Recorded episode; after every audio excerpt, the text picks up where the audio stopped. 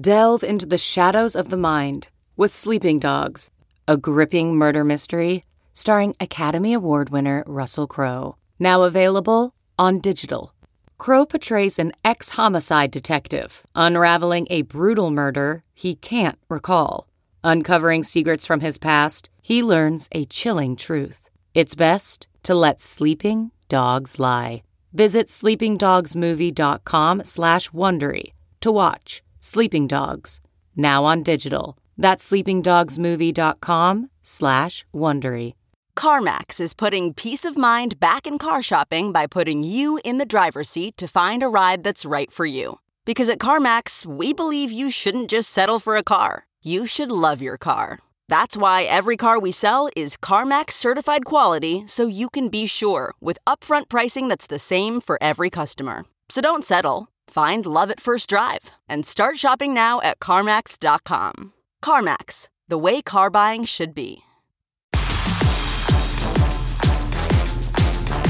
Hello and welcome to a special spooky haunted edition of the Yahoo Fantasy Football Forecast. I'm Matt Harmon, and this week I'm lucky enough to be joined by Andy Behrens, who's going to help me recap our five most interesting NFL games from Sunday afternoon and preview the Monday night matchup. Andy, who is your survivor pick this week? Hopefully, it wasn't the Bengals, the jersey that you are still wearing from this morning. Mine was the Bengals. Um, I would feel super bad, but like five other bros got eliminated from the survivor pool that I'm in this week, so I, I guess I can't feel too bad.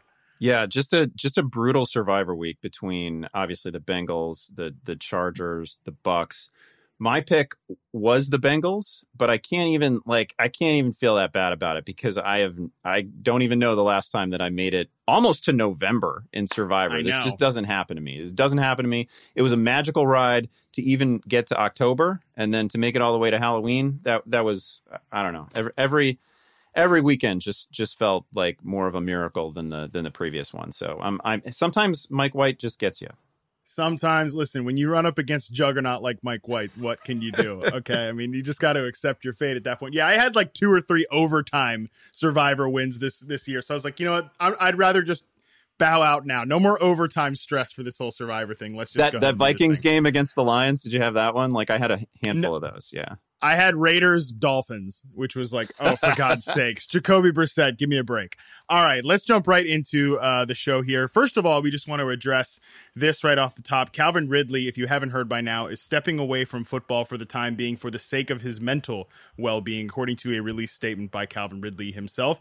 I'm guessing this is why he skipped uh, that London trip. He's missed two of the last three games for, uh, due to personal reasons. Uh, obviously, Andy, I think you agree that we're just wishing him the best of luck on his journey. And um, you know, if you have uh, like just any thought for Calvin Ridley, definitely just hope we were we're, we're wishing for the best for him for sure. Yeah, absolutely. Uh, hard to hard to really add anything to that. You always feel bad trying to tack on any sort of fantasy spin to a thing like this because a it's obvious and b his own well being is so much more important than this, and and hopefully everything just gets right real soon yeah, I definitely think if you're looking for some perspective about this whole just topic of you know mental health in sports, go check out the interview that Jay Glazer did with Eagles right tackle Lane Johnson, who also uh, missed a game for personal reasons uh, a couple of weeks ago. Similar, maybe you know we don't know what's going on with Calvin Ridley, but again, just wishing him the best of luck on his journey uh, wherever that takes him going forward. Uh, let's jump right into football. You mentioned the, the great Mike White, Andy.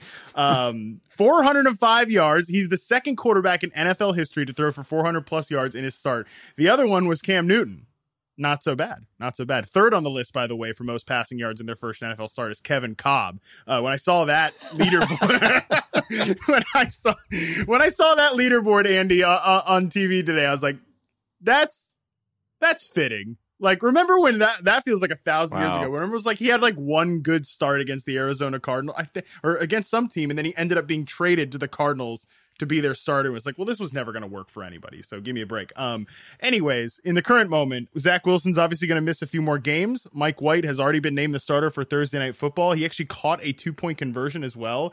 You know, this came on the back of a huge Michael Carter game as well. Uh, obviously, they drop. Uh, the Cincinnati Bengals, as I mentioned earlier, they were they came into this game with the, the they were the number one seeded team in the AFC. Andy, Mike White is the truth, huh? Yeah, Mike Mike White has really disrupted some plans here because I, I you know, in, in, a couple of leagues, I had added the Colts defense in preparation for Week wow. Nine on Thursday night. You know, just picking on the Jets because come on, how was that not going to go well? And now that seems like a, pr- a pretty stupid move in hindsight, right? like maybe that can work out, and White did turn the ball over a couple times, but like he just kept coming. I mean, they were down two scores late in this game, uh, and Mike White led him back. Like it was, in, fa- in fact, I was reminded of the the only Mike White college game that I ever saw, which was the Boca Raton Bowl, uh, oh. several years ago. It was, in fact, the game in which I fell in love with Anthony Miller as a prospect. It was oh, Western oh, Kentucky and Memphis, and um, there were whole there was a lot of NFL talent in the game. Right, it's Darrell Henderson's in the game, Tony Pollard's in the game, Anthony yeah. Miller just absolutely goes nuts in that thing. And apparently, the player that I should have been watching all along was Mike White. Unbelievable, yeah. How could your scouting eyes have missed that one, Andy? Come on, give me a break. Uh, you know, actually, I, I kind of have a theory on this. And I know, look, I know that most of his production came, you know, to Michael Carter, who had you know, 14 targets, nine catches. Uh, Jamison Crowder had a big game in this spot as well. Um, Elijah Moore, six for six uh, as well in this game. So obviously, you know, throwing to running backs, getting yards after the catch, throwing to Jamison Crowder, getting yards after the catch. But that kind of dovetails into my theory here. And I, I wanted to get this take off on FFL um, during the part where Tank Williams and I, well, Tank Williams slash Marshawn Lynch and I were debating um, between uh, Devontae Booker and, and, Michael Carter, but I was a little distracted by Tank's uh, method acting that I didn't. I forgot to make this point. I did talk about it on the Sportsbook Live show with Minty later. That you know, when you look at the Shanahan tree of offenses and just the way this system works. And obviously, that's the scheme that they're running with the LaFleur, with the number two LaFleur and Robert Saleh there in New York. It's all based on timing, execution, rhythm, like, you know, being in the flow and taking what the offense gives you. We all knew coming into the NFL that Zach Wilson was like, not that guy. You know, that he was an off script improviser. And we've still seen that so far in the NFL. I mean, he does that damn like boot out the pocket and point point downfield, yeah. like, go, and which just it works at BYU. It's not going to work on this version of the Jets offense, he, and it's just not that he's not a guy that allows the offense to get into rhythm. Maybe he becomes that guy at some point. Like this isn't really an anti Zach Wilson take, but a guy in Mike White who doesn't have any quote NFL experience, but has been in the league for a bit, um, and is not an improvisational off script type of guy you know, maybe it's not so surprising that he kind of runs the offense and executes the thing a little bit more than a rookie in Zach Wilson, who already has a, a propensity to improvise. Yeah, it's a it's a really good point. And you think back to Zach Wilson at BYU, where he just had, I mean, he it was such a good offensive line, and he always just had an ocean of space around him, and he could do whatever for however long he needed, and uh, made all kinds of improvisational magic there. Uh, it's it's a really good point on White. I had kind of I'd kind of buried the fact that uh, this was a total consolidation of power game from Michael Carter. He was he was awesome. Yeah, I mean, uh, leads the team in rushing and receiving. Uh, huge receiving workload in this thing. Um, it just exactly what you want to see. I know Ty Johnson got into the end zone at some point because everybody got into the end zone. Uh, but but Michael Carter was was absolutely phenomenal. Mike White even left a portion of this game uh, after taking a pretty big hit there. Josh Johnson got into the mix, two uh, completions on four attempts. So, um, you know, we'll see what happens on Thursday. Did not expect the Colts quarterback, Carson Wentz, coming into this game a little colder than Mike White in this spot, but it shall be interesting to see. I do think it's really good news for Michael Carter. And I, I kind of wondered, even though Jamison Crowder obviously has eight catches on nine targets, I kind of wonder if this was like a showcase game to potentially move him at the trade deadline. Maybe I'm wrong about that, but we'll see. Yeah, I've been I've been wishing for a Crowder deal for like what feels like over a year. So um, I'm yeah. not gonna I'm not gonna hold my breath on that. I hope it happens. Like it, he did all this without Corey Davis too, by the way. Like no Corey yep. Davis in this yeah, thing. He's still point. connected with ten different receivers. Yeah, that's a good point. All right. I mentioned the Colts. They're the next team we're going to talk about here. Tennessee 34 31 over the Colts in overtime. Andy, AJ Brown, um, he was, you know, there was obviously like the little panic for a bit because he had just the one target, but finishes the game 10 catches on 11 targets, 155 yards and a touchdown. He is I've been saying for like three weeks, he's all the way back in terms of like whatever you were expecting preseason from him, which I had really high expectations.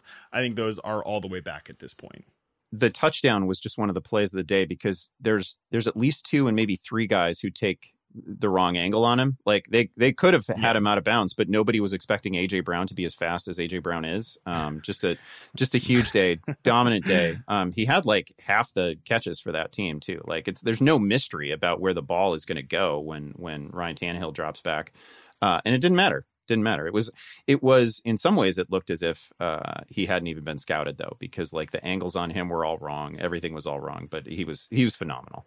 Yeah, I'm not really a big fan of the way the Colts play defense. I think they're a little too passive. They kind of are like an old traditional Tampa 2 team or whatever. So, and it's just not my type of thing. But, you know, the Titans offense too, they're kind of a frustrating team, but I actually don't think they are, quote, like hard to figure out as people sort of want to say because they're a very top heavy team, right? Like basically they can run through anybody when they have AJ Brown and Derrick Henry rolling, but like that's it. This is not a day where Derrick Henry was rolling. He got a little banged up, spent some time um, on the sideline with the trainers, only uh, sub three yards per carry once again here.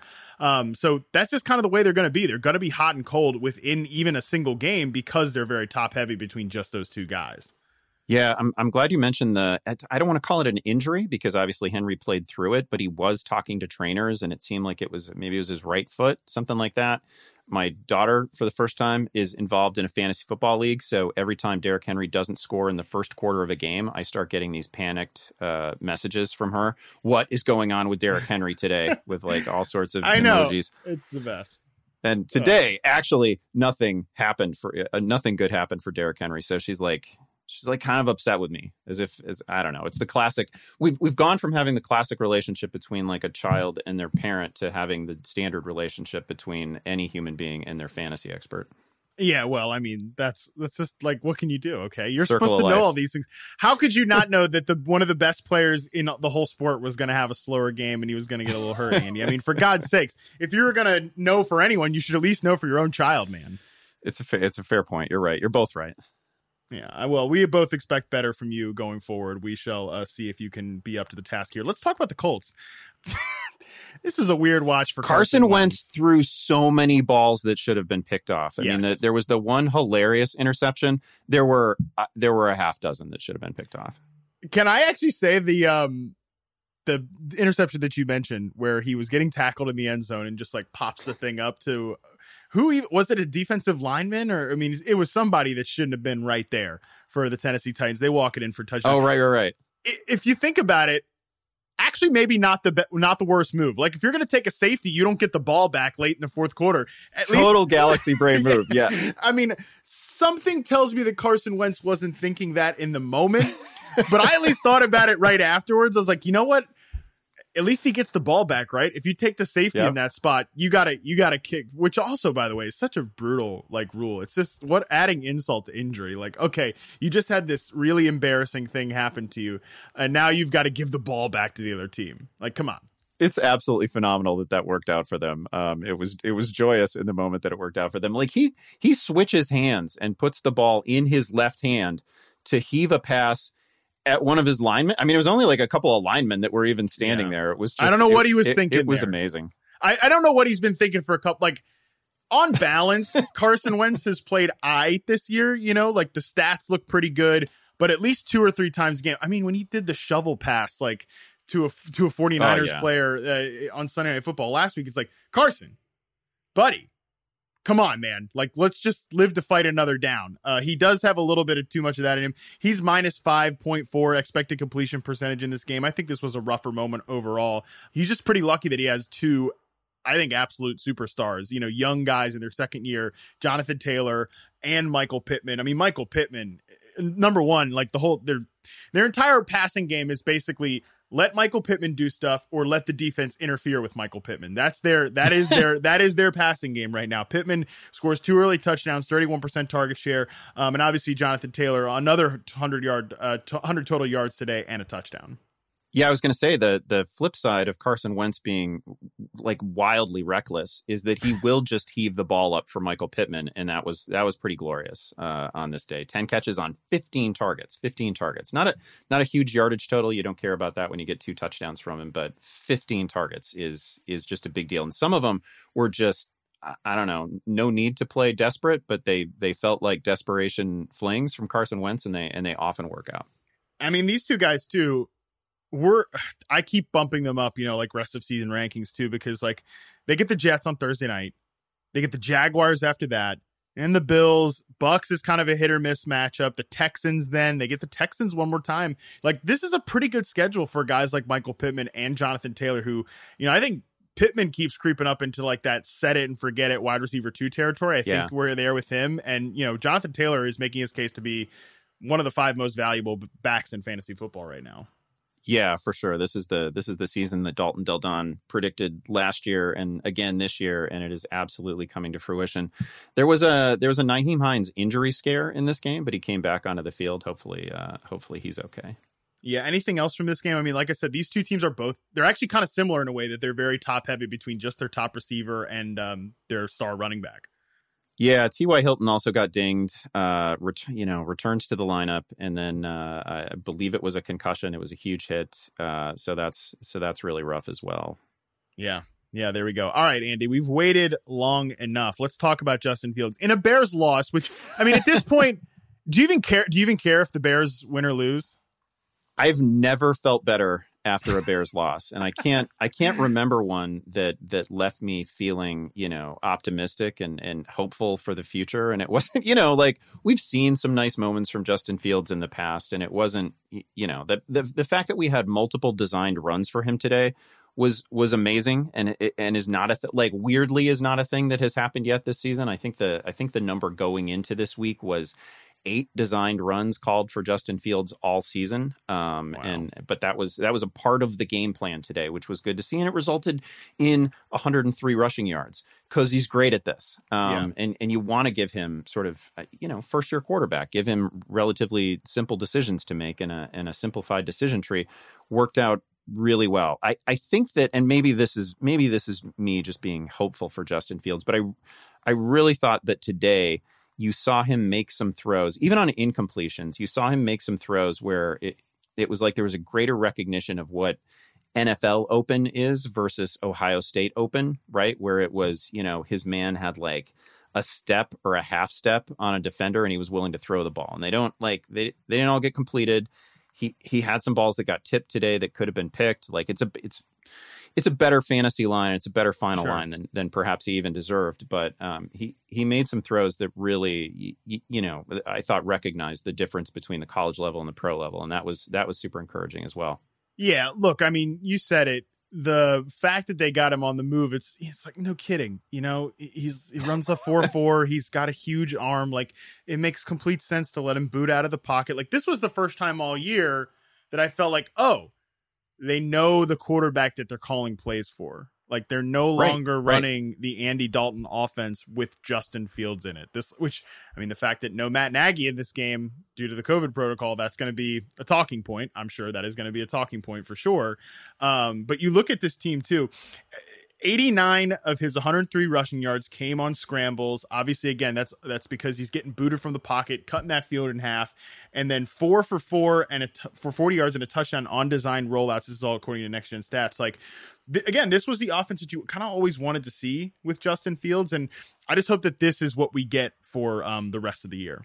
Yeah, the the touchdown pass was a beautiful throw, uh, rolling to his left, like a, a pretty hard throw to make too. So that was good old Jesse James. I, yeah. Oh, and then to the to the wrong tight end. Um, yeah. I've got Cole Kmet in a handful of places, and that was really rough. The Bears also elite today at recovering their own fumbles. That was great to see as well.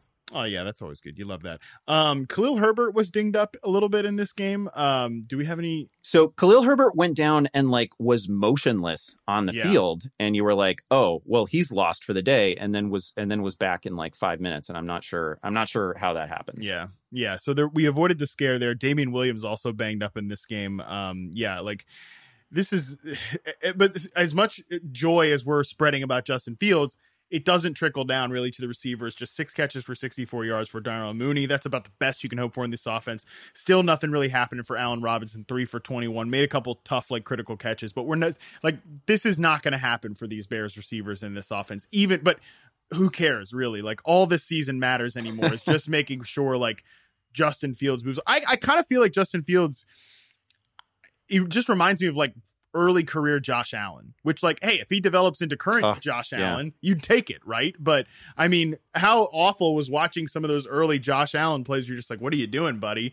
Um, but I think we got to a really good point with him because he just continued to develop and like they lived through the mistakes and everything like that. And they just they had a very clear understanding of the guy they were drafting and what they were going to do with it. You know, that's just like an ideal circumstance uh, for a player like Josh Allen to get drafted into. Obviously, doesn't look like we've got that with the Bears and that current coaching staff, but um, you got to feel good after coming out of today at least. Yeah, l- listen, if you're offering the Josh Allen development arc to me right now, I'm gonna I'm gonna go ahead and accept that on behalf of the Bears. So yeah. we'll, we'll, take it. Um, you've almost got to. I mean, a, a, whole bunch of teams have to be calling the Bears about Allen Robinson because um, yeah. this is another light workload for him. Four targets. It's it's it's if you've held on to Allen Robinson all season, I mean, you you you probably got to do it for a couple more days just to see if he relocates to a to a richer offensive environment. Yeah, I mean, I just don't know what like what's the point of. I know everybody's like, "There's no reason to have a guy like this on your fantasy team anymore." It's like, well, there is because he is Allen Robinson, and like he's been dinged yeah. up with this ankle injury. Like even if he stays in Chicago, like I yeah, I don't think he's looked great so far, and I think a lot of it is because he's not hundred percent. And you know, it's not just anytime someone's you know consistently putting up like sub thirty yards in your in your fantasy box score. There's not just one reason for it, and I think that Robinson himself hasn't looked great, and maybe he's you know not that jazzed up about playing for the Bears after they just haven't given him a damn contract extension for I don't really know what reason. Um, but yeah. yeah. it's frustrating. But yeah, I think you got to hold you hold Robinson through the deadline, absolutely. And I would still stick him on your bench as like your wide receiver five that you probably never start, but just in case he ever turns it around, I think you'd rather have it on your roster than somebody else's. Yeah, well, you certainly can't drop him just because you're chasing touchdowns from a guy who just saw like three or four targets, right. which, you know, every week we see that in the transaction trends, right? There's yeah. some receiver or tight end who everybody is adding and they're coming off like a three target game. Yeah, some go- yeah, some goofball off the waiver wire is not really going to make a difference for you at this point, uh, other than Allen Robinson, who is a certified difference maker. But yeah, we'll, we'll see what happens with the trade deadline. I definitely think he's a guy whose name will be thrown around. Um, we could talk about the 49ers here too. I said Elijah Mitchell was going to be off his game on FFL. Well, I'm an idiot. He has 18 carries for 137 yards and a touchdown. Still no passing game work for him, but I mean, as long as the 49ers are able to stay competitive and um, in close games, Mitchell's going to be the guy there. Yeah, and this is this is kind of the line that you might have expected from a fully healthy Raheem Mostert, right? right? Like not not a lot of not a lot of receiving work. The Bears haven't been good against uh, you know against uh, power, and the Niners run a lot of it. And this this was probably always going to happen. Um, it's the it's the lack of a receiving workload that is going to hold him back moving forward. He's obviously He's obviously locked down the rushing workload, except for at the goal line where Jimmy Garoppolo just takes over. Yeah. Um, Jimmy Garoppolo plays the Trey Lance role. Quarterback. Hey, I mean, oh credit to Jimmy out there. You know, everybody wants him benched. I, I mean, I I wouldn't mind him being benched. So I'm not trying to like say I'm a big Jimmy guy here, but you know, everybody's calling for the guy to get benched. Everybody wants to see Trey Lance. You know, Kyle Shanahan's is like the only one sticking his neck out there for him, which leads me to think like, man, Trey Lance must really look bad in practice or he's just like not ready. I don't know, which isn't isn't that surprising considering he didn't play college football last year and is still super young. But like credit to Jimmy yeah. for going out there and like gutting it too. You know, like he he flung his usually broken body around a lot around the goal line here today.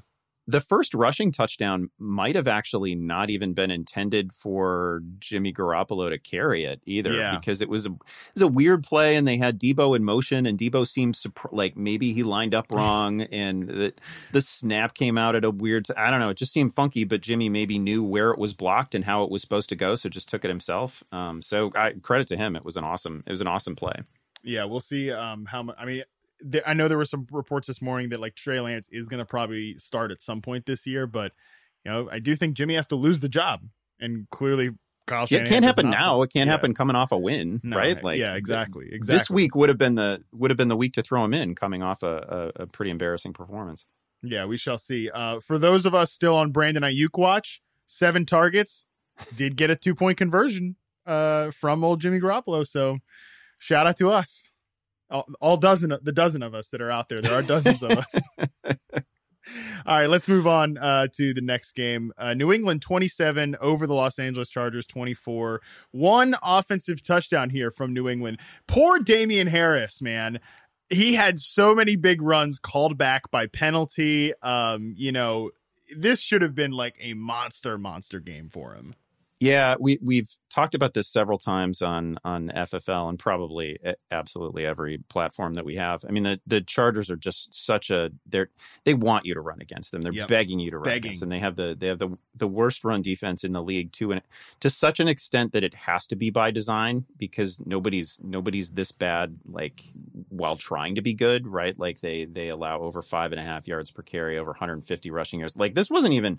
I mean, I'm looking at the box score right now. New England had 100 141 rushing yards against them. Right. That's a that's a substandard day against yeah. the Chargers this yeah. year. I mean, yeah. teams are teams are throwing up 200 rushing yards against this team. But you're you're right. A lot called back for Damien Harris.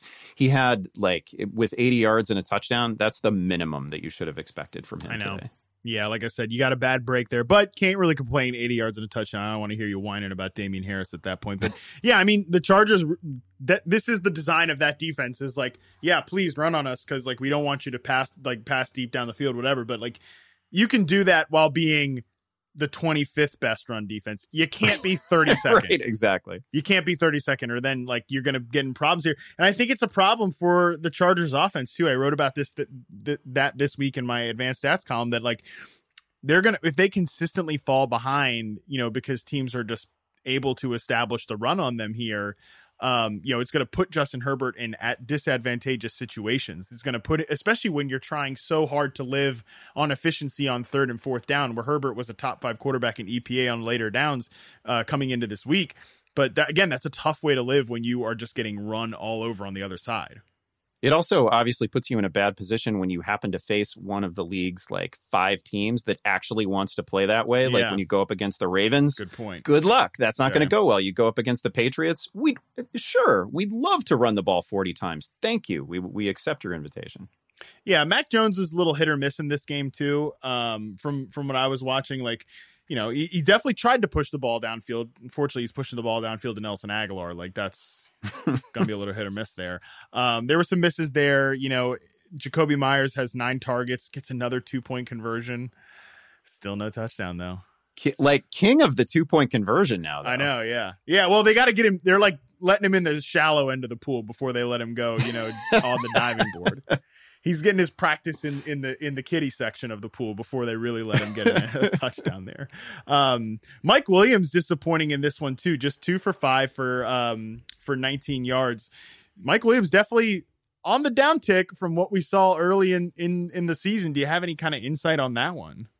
Um, yeah, I, this is Mike Williams as the the player that we'd we'd sort of come to know, right? right. Um, and I, and I still don't know that ultimately Mike Williams is going to be like a dozen targets a game guy. It was good to see Keenan Allen get back in the end zone, if only um, because I want people to stop throwing his name into questions. Like I still feel yeah. like Keenan Allen right. is just a set it and forget it kind of player.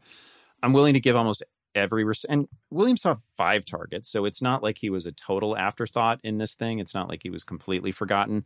I'm willing to give virtually every receiver a, a you know a, a, mulligan on a on a like a 19 yard game on a low yardage game. I mean the the number of guys who give us you know 60 yards a week is just is just vanishingly small. Yeah. It's almost no one. So not a huge deal uh, if you're if you've got Mike Williams on a roster. If you'd already in your mind turned him into like a top five wide receiver that you never had to sweat about, uh, yeah, I guess I guess yeah. this is a step backward. But I I wasn't I wasn't quite that far with him. Yeah, I would see him more as like a top 20 rest of season guy. Like, yeah, probably someone you're breaking ties in favor of starting every week.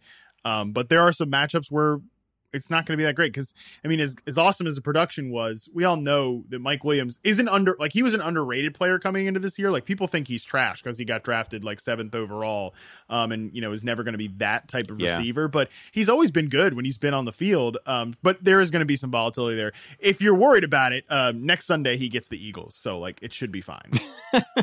it should be fine. It should be fine. Like all these guys should be good. I agree with you about Keenan Allen. He's still a set it and forget it guy for me. Um, I don't need to be hearing any questions about him going forward. All right, let's talk about the Saints upsetting the Tampa Bay Buccaneers. Saints 36, Bucks 27. Taysom Hill missed this one, and Jameis Winston went down with an early knee injury. He was playing really well before it happened. Um, you know, was gutting it out there with like some tough runs against his former team, uh, but does get a pretty uh, we'll call it an aggressive tackle. Devin White got penalized for a horse collar on this one. Jameis like got up, tried to walk it off, and then just buckled to the ground uh, in this one, which was a bummer to see. Yeah, ultimately needed the needed the cart, um, and it was like it was pretty moving to see the reaction of, Yeah. of like former teammates on the Buck side, and Alvin Kamara goes into the tent with him, right? Like, man, te- teammates love that guy. I know. Um, uh, so it tells you a little something about him. Um, just just really disappointing. Trevor Siemian coming into this game and playing well and playing, you, you know, like the rest of us were like, oh, Trevor, Trevor Siemian's on the Saints, huh? Who knew?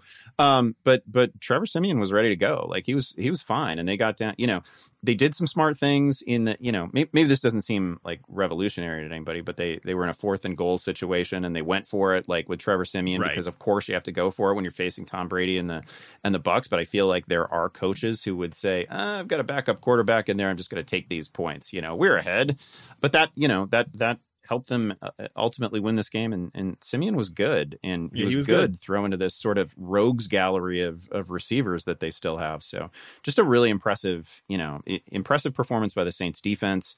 Really impressive performance by Siemian. Like, you know, you were starting to think, man, do they reach out to Drew Brees?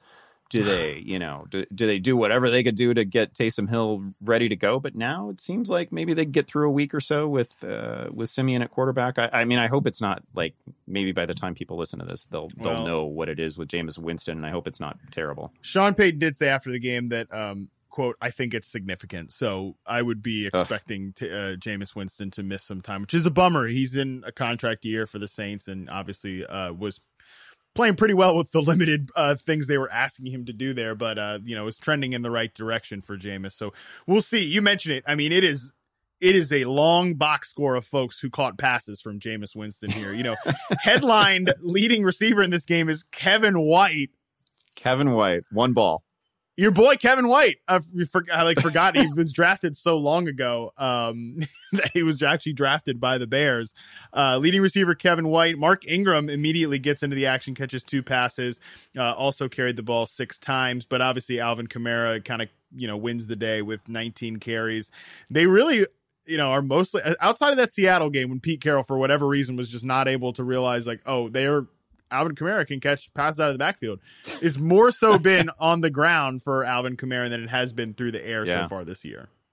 Yeah, this uh, just looking at the box score right now. I mean, it's like a it's like a 2017, 2016 fantasy roster, right? With Mark Ingram, with Ty Montgomery, Yeah. Kevin White is in there. I mean, these were I'm sure I wrote all these guys up, I don't know, 5 years ago in in some sort of fantasy column. It's it's a remarkable cast of of characters and they got 36 points out of it against a good defense. These guys were like all drafted before I even had a, a job doing fantasy football. That's how I remember. oh my god, you're, maybe a, I you're a child. maybe I was like I was like actually no 2014 I was freelancing for football guys so like that's that's where we were at that's where we're at. Uh at least um at least things have gone better for me than they've gone for Kevin White I guess. Although he's still he's still very clearly whatever he's making for the Saints he's out earning me. I'll just say that. Uh so maybe things are going better for him. We'll see. Uh anyways on the Bucks you know it's funny because we talked about the Bucks like they were one of the key ingredients to any Super Bowl run is health. You know, like you, and they were the healthiest team last year by a billion miles. And not so much this year. You know, Antonio Brown is missing time. The defensive injuries have been huge. Gronk gets back in this game and then tweaks his back. Uh, so he ends up with zero catches. He did get one target before he left, so that was a tough scene there. But um, yeah, the only thing that like is really interesting to talk about here is like, you know, Mike Evans makes it on the one uh, 41 yard catch over Marshon Lattimore, so he escapes this rough matchup with a pretty decent two uh, for 48 and a touchdown. How easy was the Chris Godwin like eruption game to spot coming? He gets eight Yeah. catches, 140 yards, and a touchdown on 12 targets. Yeah, absolutely. It's a it's a good call, and I feel, I feel like looking back. In fact, as as soon as I as soon as we had the off your game segment on Fantasy Football Live, I was like, man, I probably should have mentioned that if Mike Evans doesn't have a big game, then then Godwin is basically guaranteed a big game, right? Yeah, right. And I, I don't think I ever said it, um, but that is the flip side to it. Um, like, man, good good for you if you if you plugged Evans into a lineup anyway because you had to, and you still got that touchdown.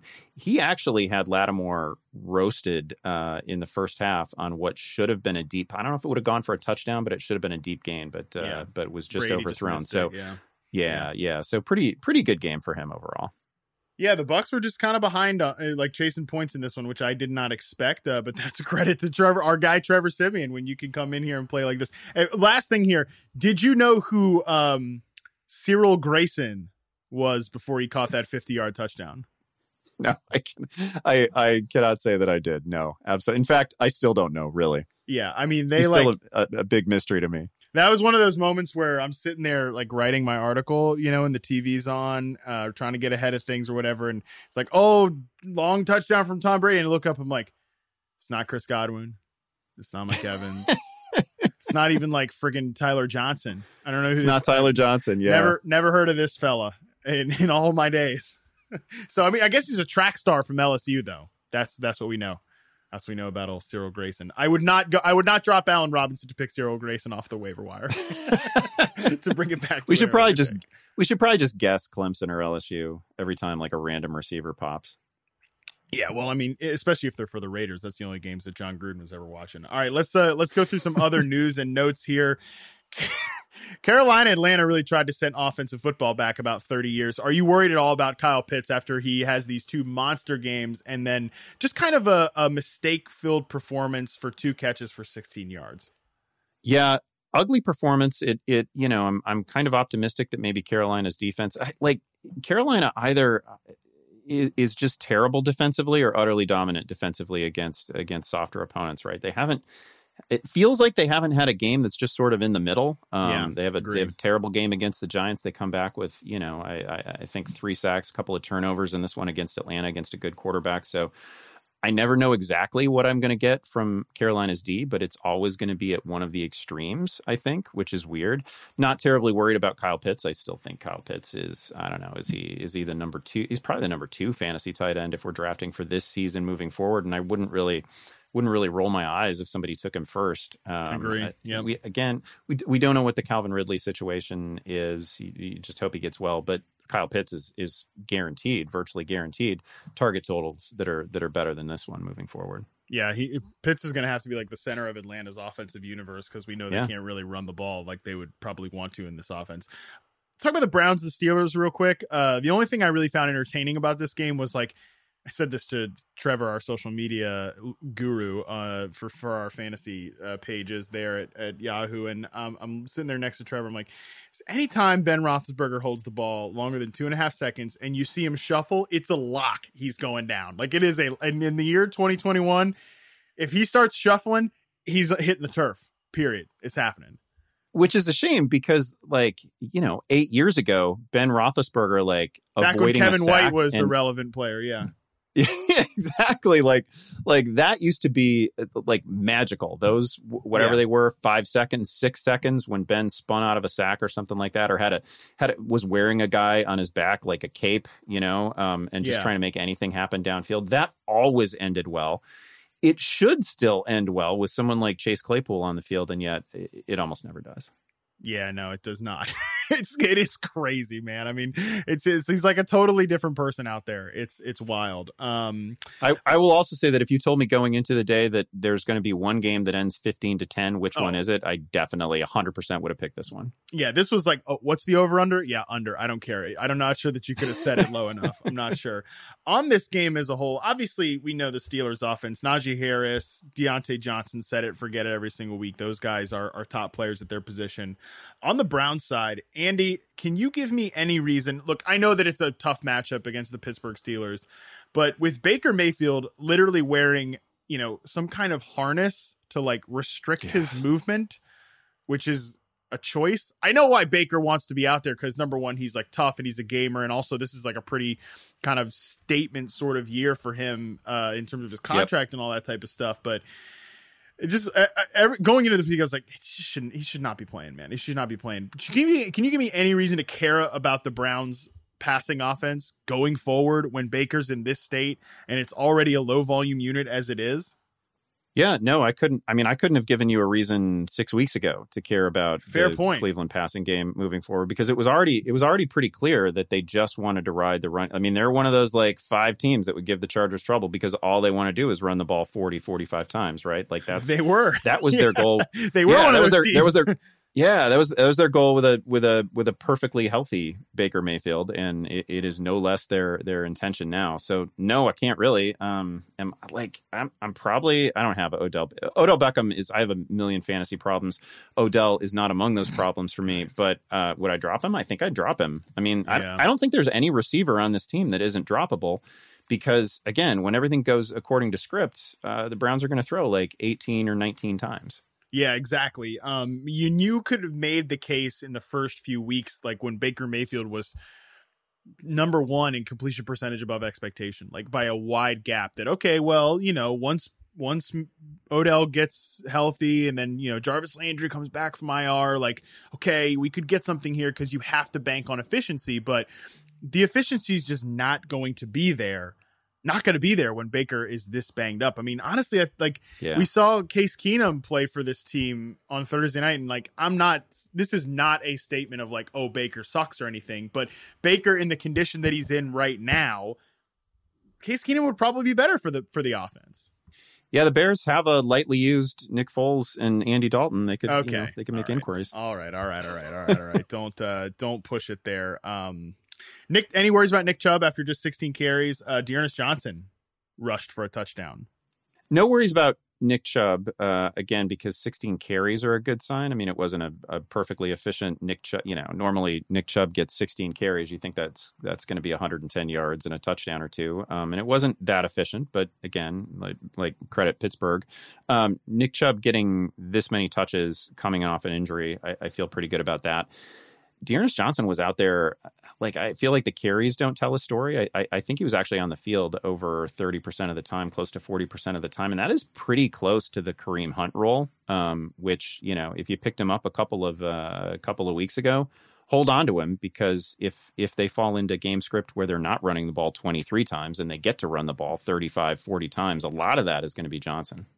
Yeah, I would definitely uh, keep on holding D'Ernest Johnson for sure. The Browns get the Bengals, Patriots, Lions, and Ravens over their next four games. That's mm. like not a great schedule of defenses there between well th- there's one like clear one thing does not look like the other in this in this uh, slate there. So you can you can think about streaming some of these browns like pass catchers or you know maybe bumping your expectations up for D'Ernest Johnson in that Lions week. But other than that man it's going to be a tough tough sledding here.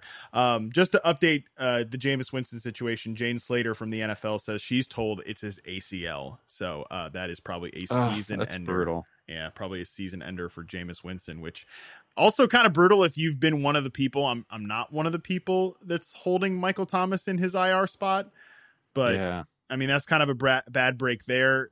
You know, just is do you think this changes things drastically for Alvin Kamara? I actually kind of don't because uh, as I mentioned earlier, he is he's been making it on rushing volume mostly than passing volume anyways and that's going to be the worry i assume once taysom hill's healthy like he's going to start the rest of the season so I'm not really changing my expectations for Kamara, but like if you were for whatever reason still thinking the Marquez Callaway thing is going to happen, that ain't going to happen. Um, at least Michael yep. Thomas had some decent games with Taysom Hill at, at different points last year, but I definitely had a, like those you know fantasies about. Michael Thomas finally having a downfield passer that's going to throw in more than just slant routes, like seeing what that looks like. A little less enthusiastic about it not being Jameis Winston.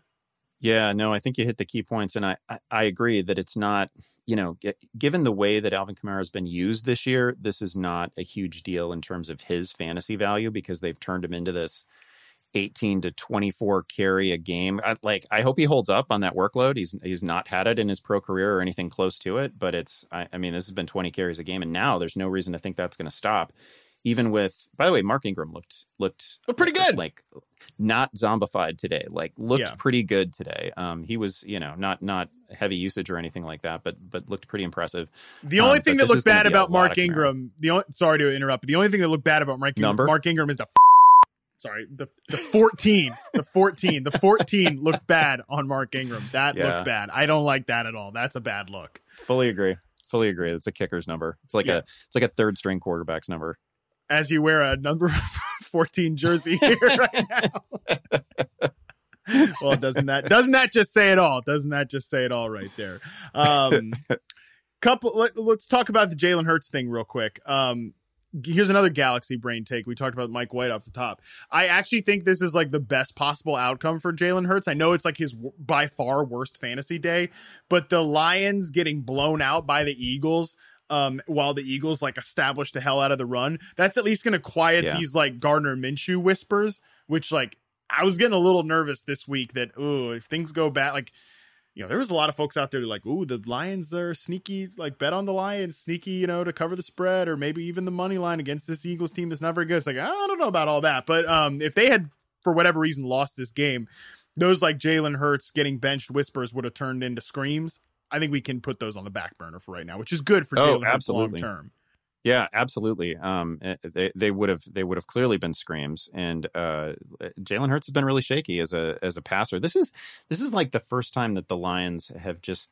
I mean, I, I don't want to say it's the first time they've been non-competitive this season, but they haven't like they haven't just gotten dusted off like this um, yeah. until they, they've had some fight right up until right up until this week. This was like more in the in the vein of the Matt Patricia losses, right? I mean, they were just absolutely stomped. They give up 236 uh, total rushing yards. I mean, the the other fantasy uh, uh, note here is that Boston Scott was the guy in the Eagles' backfield to start this game, and I don't know how many carries he would have ended up with if this game had been at all competitive. But they came out rolling with Boston Scott and basically no one else. Like they sprinkled in a little Jordan Howard, um, which was weird. Two touchdowns for no Jordan Howard. Like, how about it? Like not even a not even a Kenneth Gainwell sighting on the yeah. field in the first quarter of this game. Um, so Gainwell is gonna, you know, it's gonna look like he had a dozen carries or whatever it was, but it was all garbage time. The game was totally decided. Minshew was in the game, right? Like, yeah, right. Yeah, this thing, this thing fully one sided. Jalen Hurts still ends up leading the Eagles in rushing, by the way, with seventy something yards.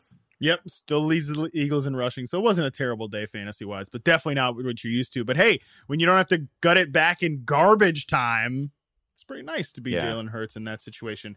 Uh, Dallas Goedert leads the team in receiving with 72 yards. But yeah, the story is the backfield. Like, I was kind of confused why we would assume it would just be Kenneth Gainwell over Boston Scott when Boston Scott was the one getting the carries last week. I was in on Kenneth Gainwell because I thought there's a chance this game could be competitive. But when it wasn't, it's like Gainwell's kind of like their version of Nyheim Hines, but like a poor man's version of that player, which is saying something. Uh, so yeah, tough scene there. Yeah, it's confusing because because Gainwell came into the season having the role that we all assumed that Boston Scott would have, and I, I, I, don't know why that made us think that that you know he would just naturally ascend the backfield hierarchy, but no, he just keeps his role. He just yeah. he just keeps his role, and Boston Scott gets the Miles Sanders role. We are very very bad as a community of like doing this. Like we just uh, running backs have roles, right? And like spe- now more than ever, running backs have these specialized roles.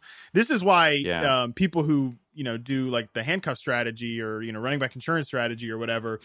It, like you sometimes you don't know who the backup is. Like if you thought if you thought that that like the insurance policy for Miles Sanders was Kenneth Gainwell and not Boston Scott, you look like a, a total idiot right now. So tough scene there. I mean, it's it is what it is. But uh, let's move on to another thing that is a frustrating discussion in the fantasy community the Seahawks passing game. Look, um, Tyler Lockett goes berserk after disappearing for two weeks. I refuse to b- believe that Ty- this Tyler Lockett is inconsistent thing is a real narrative. I think it's this year especially. It feels like coincidence, right? Like because has these two monster games, has a little bit of an injury flare up, and then like has the one game where all of his pass interference yards uh were just uh, yeah. such a brutal thing to watch, and then like Russell Wilson gets hurt. You got Geno Smith against uh the damn Steelers and the Saints, but life can be a little easier for Geno when he goes against the Jaguars. Yeah, absolutely. Um, it, this was going to be a monstrous, and it may yet end up as I mean, we we're only halfway through. It may end up yet end up as a monster season for Tyler Lockett, and Russell can come back, and this can all be fine. Um, to like today was just a little glimpse, and Metcalf was awesome as well. A couple touchdowns for Metcalf. Um, just just an absolute freak of a of a human being, but great to see from Lockett 13 targets in this one. And like Geno's just going to be a little bit of a roller coaster. Um, yep. But this was, I mean, 20 of 24 today. And the the I don't even want to call Jacksonville a sparring partner. Um, no. They were awful. They were awful in all respects, and and they come away from this thing injured, right? Um, yeah, James, James Robinson, Robinson, with an ankle injury, and, and just a just an absolute, uh, totally non competitive loss. Yeah, yeah, I mean James Robinson, please come on, man. That's like that's all you got. That's all you got if you're Jacksonville. Uh, that was definitely yeah. that was that was a brutal break there. All right, let's talk Monday Night Football before we get out of here. Patrick Mahomes is good to go. He's not on the injury report, but obviously the Giants still have a long injury report. Saquon Barkley, Kenny Golladay are both out. Sterling Shepard and Kadarius Toney are still questionable, but sounds like they're more likely than not to play in this game. Um, how do you feel about this one overall? Feel great about Daniel Jones. If you needed a plug and play quarterback, uh, you know, you're replacing either Derek Carr or Lamar Jackson this week. I, I felt great about Daniel Jones. I, I think he can be a top 10, top, I mean, hell, Mike White is like a top two quarterback right yeah, now. Seriously. So what the hell is the ceiling for Daniel Jones? Who knows anything? Um, but this is just a terrible Chiefs defense, and we've we've talked about this every kind of way um, for for over a month now. Like the the Chiefs give up the most yards per play in the NFL by a lot. Um, they give up like over eight and a half yards per pass attempt. Um, Daniel Jones had some good games without any of his best weapons, like operating without Golladay, without Toney, without Shepard, without Barkley. He had a pretty good game against Carolina just a couple weeks ago. So I'm I'm fairly confident that he's going to have a good game against the Chiefs. Um, so I feel really good about him. I can't wait to see it with Kadarius Toney because I felt like we were we were just at the start of a Something really fun, fun yeah. um, breakout so uh, hopefully he's healthy. Hopefully we get him. I, I would I would have him active everywhere. And something else that we mentioned this morning on Fantasy Football Live, like he he came into this week available in about 45% of Yahoo leagues, which is just shocking to me because I don't like I don't know what else you need to see. That's somebody that I would drop Allen Robinson for. I think at this right. point, like you can't touch that guy. I mean, that guy's got like four moves for every for every for every two steps that you take. I mean, he was he's just absolutely been phenomenal. So hopefully he's healthy. Yeah, I think him and Shepard are a great like one two punch there. And we'll see when the whole Kenny mm-hmm. Golladay thing will happen. I mean, I still really like Golladay as a player too, but you know, Shepard is so reliable and then Toney is so explosive. That should be a pretty fun uh, duo there against this Chiefs team. Like, yeah, it's a stock up for all all those guys on the Giants side because this Chiefs defense is so so bad, and especially at the linebacker level. I think Daniel Jones, like the over under for his rushing yards is like 21 and a half. Uh, give me the over on that one. 28 bucks in our Yahoo oh. single game uh, wow. DFS contest. Like, I really love him at that price as well. And then I mean, it's it, it's basically just Tyreek Hill, Travis Kelce, and Darrel Williams there for the Chiefs. Like, you know, and you kind of have to pick your spots. The the Giants at least are bottom 10 in run defense DVOA. So I think this is a really good spot to go back to Darrel Williams uh, after a letdown game in a weird game script where they fell so behind to the Titans. Yeah, totally agree with that. There's there's no third Chiefs pass catcher that I can make a strong argument for. Um, I'm I'm not really much of a Mecole Hardman guy. There's always there's like two th- there's still there's like two throws a game where Mahomes clearly expects Hardman to be somewhere else, and that's yeah. just that's just weird at not this great. point in his career. So yeah, so I'm I'm not going that route. Um, love Darrel Williams this week and and need something from him. I like I need a, potentially a lot from him in this game. There we go. All right, Andy. Well, I appreciate you hanging out with me here on the Recap Podcast. That is going to do it for us. If you need more help for your fantasy team, let this be your reminder that you can try Yahoo Fantasy Plus for seven days by going to yahoofantasyfootball.com slash plus. If you want to keep the conversation ongoing, uh, make sure you at Andy Behrens on Twitter. That's at Andy Behrens, while I am at Matt Harmon underscore BYB. While you're at it, go ahead and double check that you're following at Yahoo Fantasy as well. For a different angle on all of Sunday's action, you can listen to Charles Robinson and Frank Schwab in the most recent episode of You Pod to Win the Game seriously, go subscribe and check it out right now. Enough of this. Then this podcast is over, so go check out that one. Uh, but do make sure you come back tomorrow for this podcast for a very special pickups podcast with the great Andy Behrens and Scott Now, But until then, we are out.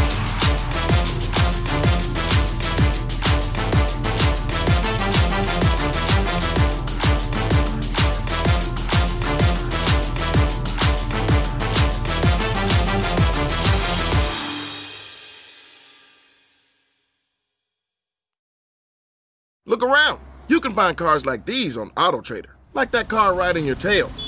Or if you're tailgating right now, all those cars doubling as kitchens and living rooms are on AutoTrader too.